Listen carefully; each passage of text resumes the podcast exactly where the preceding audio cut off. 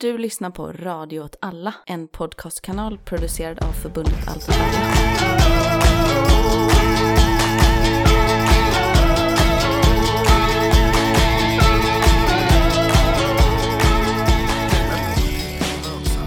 Martin Hansson bara med mig Martin Hansson. För det här blir ett litet konstigt avsnitt. Jag eh, sitter här själv i vår studio och eh, ska spela in podd alldeles ensam. Jag har fått en del eh, påtryckningar på sociala medier att eh, ni vill ha ett extra avsnitt om de senaste utvecklingarna i Ukraina. Och ni vet att jag är en sucker för att eh, göra er nöjda. Så här kommer det. Som har lyssnat på podden ett tag vet om att vi har diskuterat Kherson-offensiven. Vi hade fel, kan man ju säga öppet, där vi spekulerade i om huruvida offensiven skulle bli av överhuvudtaget. Vi hade kanske inte helt fel gällande effekterna av den, och jag tänker att vi ska försöka reda ut lite vad det är som har hänt. Kherson ligger strax över Dneperfloden i södra Ukraina, väldigt nära landbryggan till Krim, och utgör därför en väldigt viktig punkt i den naturliga terrängen, då både Kherson och Dneperfloden bildar liksom som en skyddsvall för att skydda de försörjningslinjer som leder in via Krim till den södra fronten och egentligen upp längs ungefär halva fronten som Ryssland har gentemot Ukraina. Under flera månader så har det varit en diskussion om den här Kherson-offensiven, där västerländska tyckare och tänkare har sagt sitt och Ukraina vid flertal tillfällen har liksom pratat om att den är på väg och ska ske. Tidigt den 29 augusti så påbörjas motoffensiven. Ungefär fem olika punkter så anfaller sammanlagt kanske mellan 30 och 35 000 ukrainska soldater de ryska ställningarna. Innan detta så har flera broar, luftvärn, depåer och ledningscentraler blivit angripna av robotar, men framför allt av precisionsraketer från HIMARS-systemet. Flera flygbaser har angripits, mest spektakulär av dessa är Saki-basen söder om Svastepol, som angreps och depåer och flygplan skadades. Det är fortfarande lite oklart vad det som hände och det har spekulerats i både om robotangrepp och sabotage, och drönarangrepp för den delen. Innan detta så har ju Ryssland också förstärkt upp ordentligt. Det spekuleras i att Ryssland har dubblat sina siffror i anslutning till Kherson. Framförallt så har de skickat dit mer kvalificerade förband från övriga fronter för att kunna hantera en ukrainsk motoffensiv, som ju då, som tidigare sagt, varit väldigt tydligt deklarerad. Motoffensiven påbörjas med anfall i fem olika riktningar. Det ryska försvaret består i huvudsak av Donbas 109 regemente och VDV, ryska luftburna trupp. Det verkar som att anfallet till en början gick bra, man bröt igenom de yttersta försvarslinjerna och sen har man återtagit en mindre samhällen och vid några av punkterna så har man också kunnat göra en viss inbuktning i försvaret. Anfallet leddes av polska T72 M1R och nederländska YPR 765 pansarbandvagnar. Men det som skiljer motoffensiven mot Kherson från det vi tidigare sett i kriget är att det är tydligt att både att det har funnits en operationell säkerhet runt det, ukrainska soldater har varit betydligt mer restriktiva gällande att lägga upp film och visa vad som har hänt, och det har generellt kommit ut väldigt lite från den ukrainska sidan om hur motoffensiven har sett ut. Däremot så har de ryska telegramkontona och de ryska soldaterna på plats varit mer flitiga. Och det är nästan som att vi ser det omvända när det gäller Kherson. Vi har sett många filmer på utslagna ukrainska fordon och på stupade ukrainska soldater. Men vi har också sett sånt som vi nu är vana vid från Ukrainas sida, att vi har sett civila drönare som släpper granater på stridsvagnar och ryska eldöverfall mot anfallande ukrainska trupper. Detta är inte så konstigt. Alla anfall bär med sig större förluster.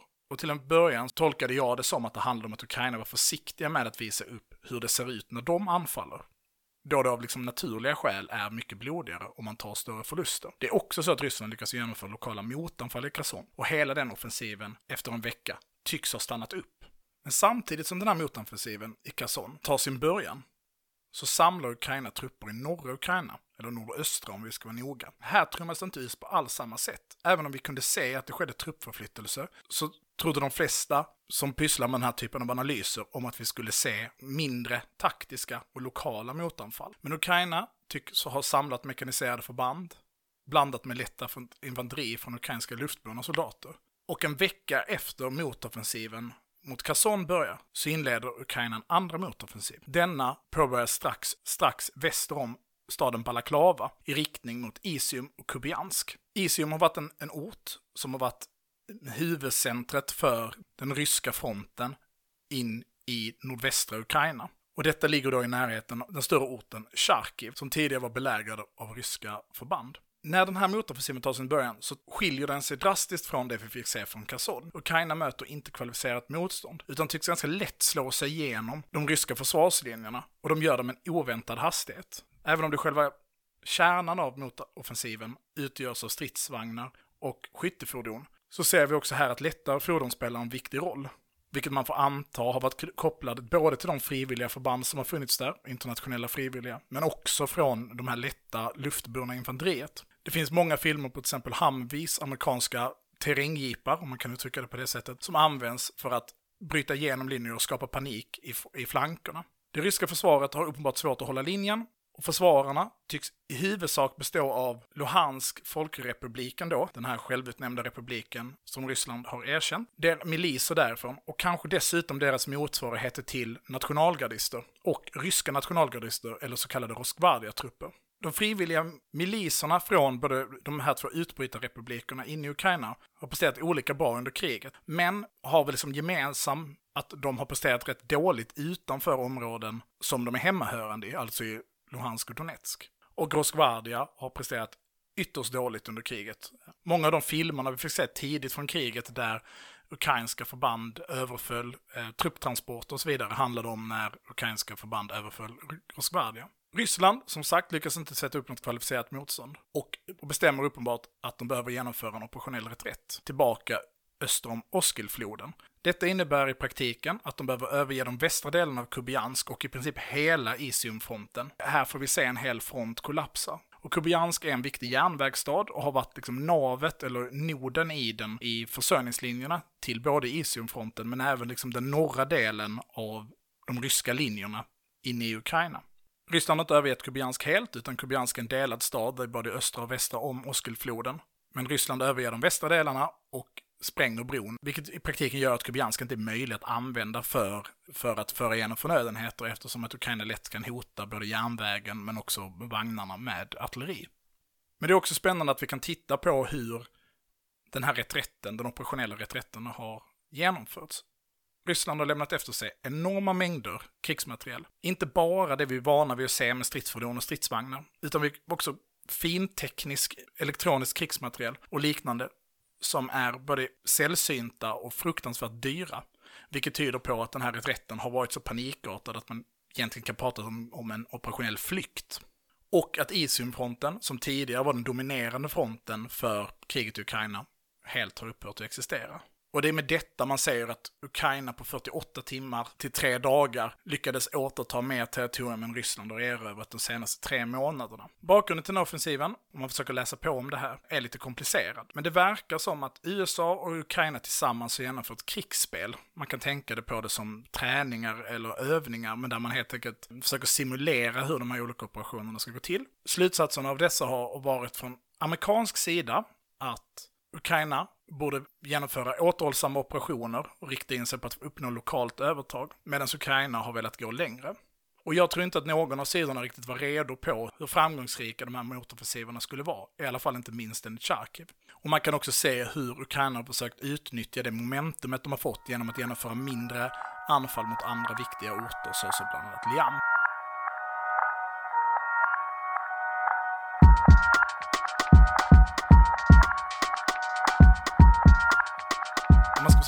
Försöka avgörande den här händelsen Förutom att Ryssland förlorat jättemånga kvadratmeter av, av ockuperad mark, så är det också så att flykter och reträtter är farliga. Inte bara för att man förlorar krigsmaterialet, vilket ju driver på utnötningsdimensionen i kriget, alltså att det här är stridsvagnar och krigsmateriel som Ryssland måste ersätta. Och det måste ersättas samma hastighet eller snabbare än vad Ukraina kan förinta det. Men det är också så, reträtter är farliga för den personal som deltar i det. Det är farligt att fly, man lämnar sina fortifikationer, man blir känslig för både flygangrepp och artilleri.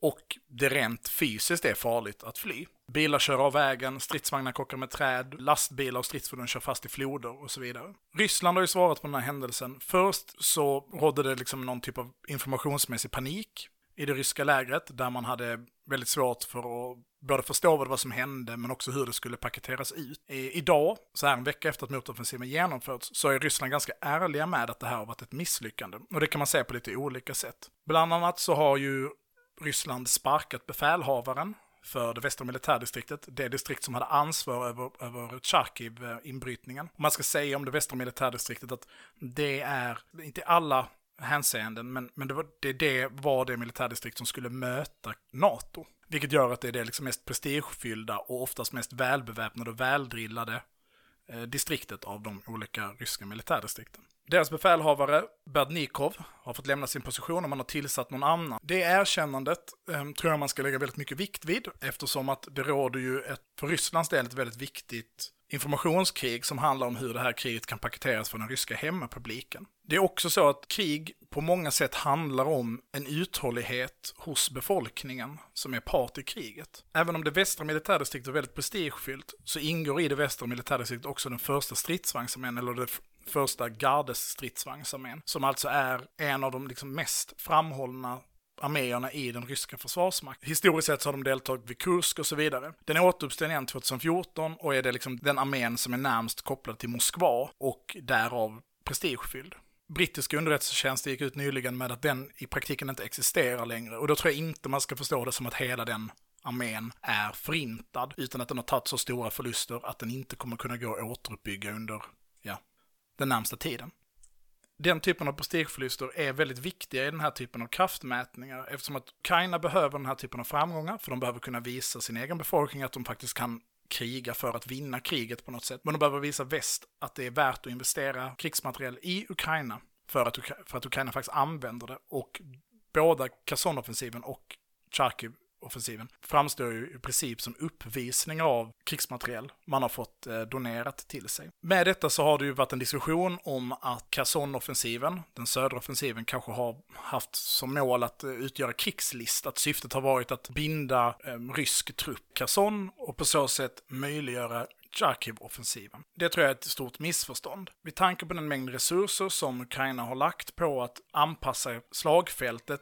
genom att använda HIMARS för att slå ut broar, depåer, ledningscentraler och andra viktiga eh, instrument för att aktivt kunna skydda Kherson, så är det tecken på att man har valt att lägga enorma stora resurser på att kunna bearbeta slagfältet för att kunna genomföra offensiva operationer. Det är också så att efter att Charkiv-offensiven genomfördes så har Kherson-offensiven fortsatt. Hade det bara handlat om att fixera fientlig trupp vid Kherson så hade man nu avbrutit det och övergått i ett defensivt läge.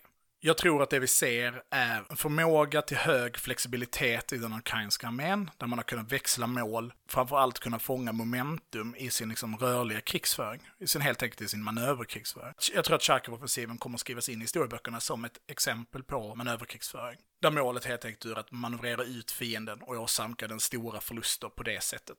Varför är det möjligt då? Varför kan Ukraina göra det här? Jag tror att den enkla förklaringen är precis som allt annat gällande det här kriget, att Ryssland har för lite kvalificerade infanteri och generellt soldater för att kunna hålla sina linjer. Det såg vi tidigt i kriget och jag tycker att vi fortsätter att se det. Behövt en betydligt större mängd förband som hade kunnat utföra den här typen av flankskydd som vid Charkiv. Jag tror att Ryssland får hushålla med de styrkor de har och i det här fallet så kände de sig nödtvungna att skydda Kherson framför Charkiv. Det är det de nu får betala för. Att Ukrainas större tillgång på soldater kan utnyttjas på det här sättet. Tanke på att artilleriet har spelat en mindre roll sedan HIMARS kom in och kunnat skada dem, kunna skada den ryska tillgången på granat. Det tror jag också att vi kommer att se en övergång till mer manöverkrigsföring eftersom att den här doktrinen av fokus på artilleri inte längre är eh, hållbar. Det är också så att Ukraina här utnyttjar sin förmåga att strida på de inre linjerna väldigt skickligt. Att för Rysslands del att förflytta trupp från Kherson till Charkiv tar otroligt mycket längre tid än vad det tar för Ukraina att flytta trupper mellan de här två. Jag tänkte att jag skulle svara på lite lyssnarfrågor som jag fått in kopplat till det här innan jag tar och avrundar. Jag hoppas ni har förståelse för att det blir ett kort avsnitt. Jag fick reda på att jag skulle spela in det här för några timmar sedan och jag gör det själv med lite konstig dynamik.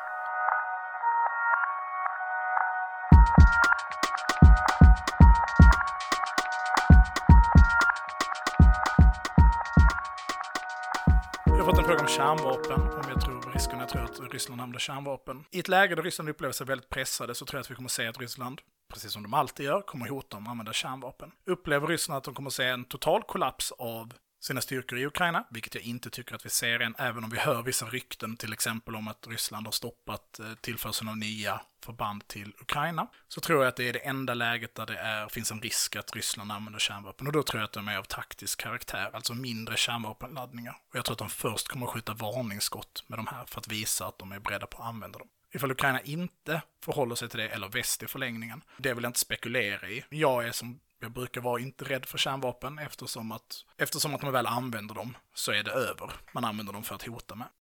Det lyfts mycket om att eh, om olika kuppförsök, eh, allt det har visat sig vara falskt än så länge. Det är också mycket om liksom, splittringar inne i Ryssland. Och det, jag tror att till de som är kritiska till kriget har kunnat vädra det i större utsträckning nu än tidigare. Um, men jag tror inte, jag ser ingenting som jag tyder nu på att det finns en, att Putins position är hotad. Däremot så tror jag att han är tvungen till att förhålla sig till det här eh, och att bilden av Putin som en eh, envåldshärskare på det sättet inte riktigt stämmer.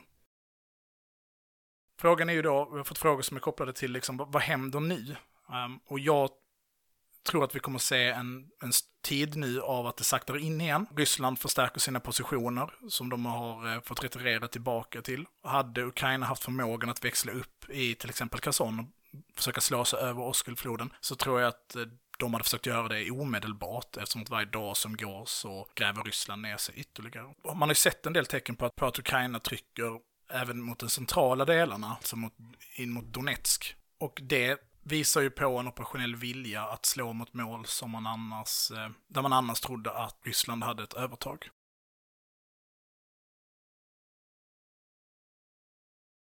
Avslutningsvis så vill jag säga att det här visar en ny typ av riktning på kriget.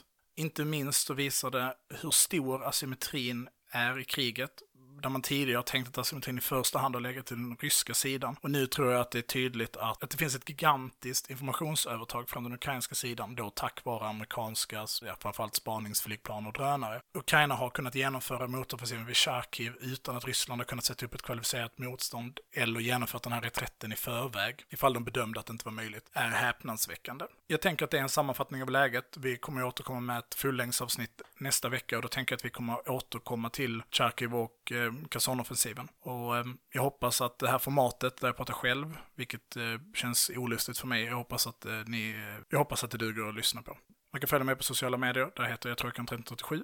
Man kan följa oss på Facebook, där heter vi Eld och rörelse. Man kan följa oss på Instagram, där heter vi eld.och.rörelse. Vill man stötta podden för att vi gör sånt här på bekostnad av mycket annat så kan man, för mig jättegärna köpa en tröja eller swisha någon stödorganisation för ukrainska flyktingar eller den ukrainska vänstern. Tack så jättemycket ホル